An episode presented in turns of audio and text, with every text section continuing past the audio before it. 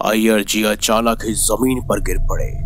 वो दर्द से चिल्ला रहे थे, लेकिन उनकी चीख सुनने वाला कोई नहीं था। शरीर जकड़ा हुआ महसूस कर रहा था, अंदर से शायद कोई शरीर को खा रहा था।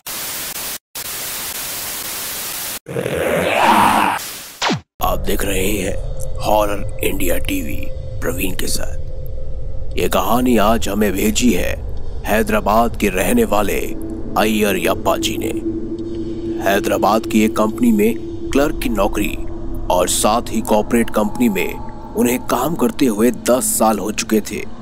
भारी इंसेंटिव के साथ अच्छी सैलरी होने की वजह से अय्यर अप्पा जी एक खुशहाल ज़िंदगी बिता रहे थे। लेकिन एक दिन अय्यर जी को उनके बॉस ने बुलाया और कंपनी के ऑडिट काम से चलते हुए उन्हें कोलकाता भेजा। अय्यर जी अपने परिवार को छोड़ कुछ ही महीनों के लिए कोलकाता शिफ्ट हो गए। बात है सन 2015 की, जब कुछ दिन आमतौर से बिताने के बाद अचानक एक दिन वो कोलकाता में स्थित अपने घर की तरफ़ जा रहे थे।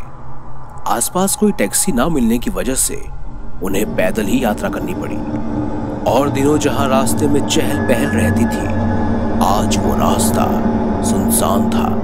रास्ते में मगन होकर चलते अय्यर जी को अचानक ही हवा में जलती हुई एक आग सी नज़र आई। अय्यर अप्पा जी रुक गए और आसमान में देखने लगे।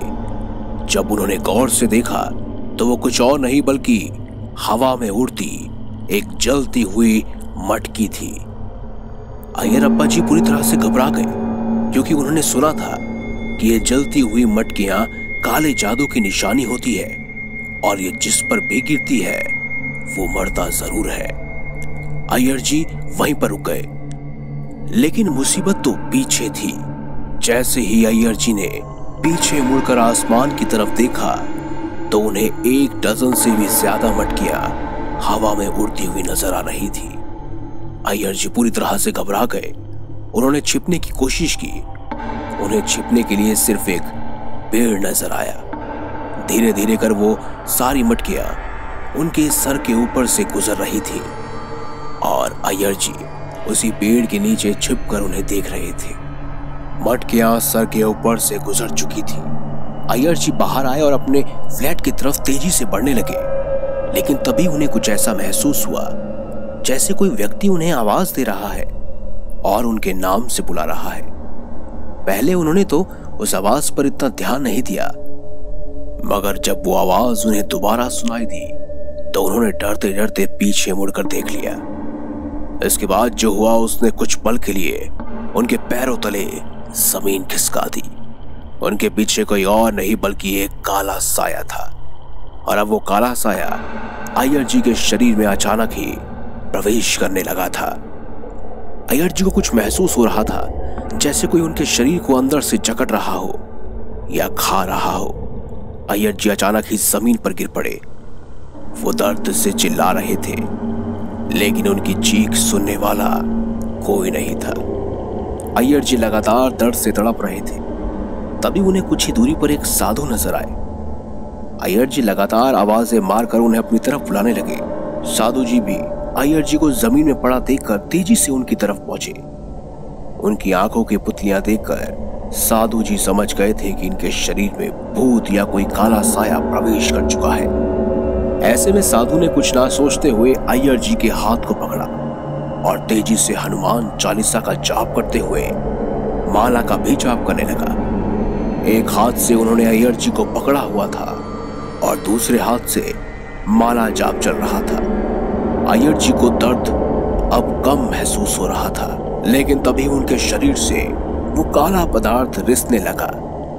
उसी समय साधु जी ने तुरंत एक शीशी निकाली, जिसमें उन्होंने तेल भरा हुआ था। उन्होंने उस तेल की शीशी को पहले खाली किया और उस काले पदार्थ को उसमें भरने लगे। कुछ ही पल हुए होंगे कि अय्यर जी को अब दर्द महसूस नहीं हो रहा था। उनके आसपास बिल्कुल ही सुनसान और सन्नाटा छा रखा था, जिसके बाद जैसे ही उन्होंने अपनी आँखें खोली तो उन्हें सामने बुज़ुर्ग साधु दिखाई दिए, जो बार बार मुस्कुरा रहे थे। उन्होंने उस प्रेत आत्मा को हनुमान चालीसा से अपने काबू में कर रखा था और शीशी में बंद कर दिया था। अय्यर जी ने साधु जी को धन्यवाद दिया और वो अपने घर की ओर निकलने लगे। जाते जाते जैसे ही उन्होंने साधु जी को देखने के लिए पीछे की तरफ़ देखा, उन्हें साधु महाराज देख रहे थे और उन्हें देखने पर वो हनुमान जी जैसे लग रहे थे। अय्यर जी रुके और उन्होंने जैसे ही दोबारा से उन साधु को देखा तो वो अचानक ही गायब हो चुके थे।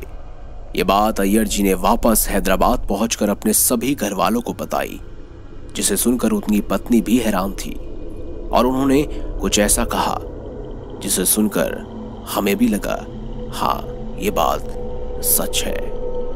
शंकर, सुवन, केसरी, नंदन, तेज प्रताप महाजग बंदन विद्यावान गुणी अति चातुर राम काज करीबे को आतुर।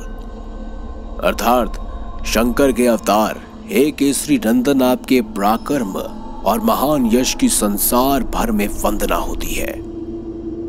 आप प्रकांड विद्या निधान है, गुणवान और अत्यंत कार्य कुशल होकर श्री राम के काज करने के लिए आतुर रहते हैं। इस सच्ची घटना को सुनकर आपको कैसा लगा? कमेंट बॉक्स में ज़रूर बताइएगा और जय श्री राम भी अवश्य लिखिएगा। मिलेंगे अगली बार एक नई खास वीडियो के साथ। तब तक के लिए देखते रहिए हॉरर इंडिया टीवी प्रवीण के साथ।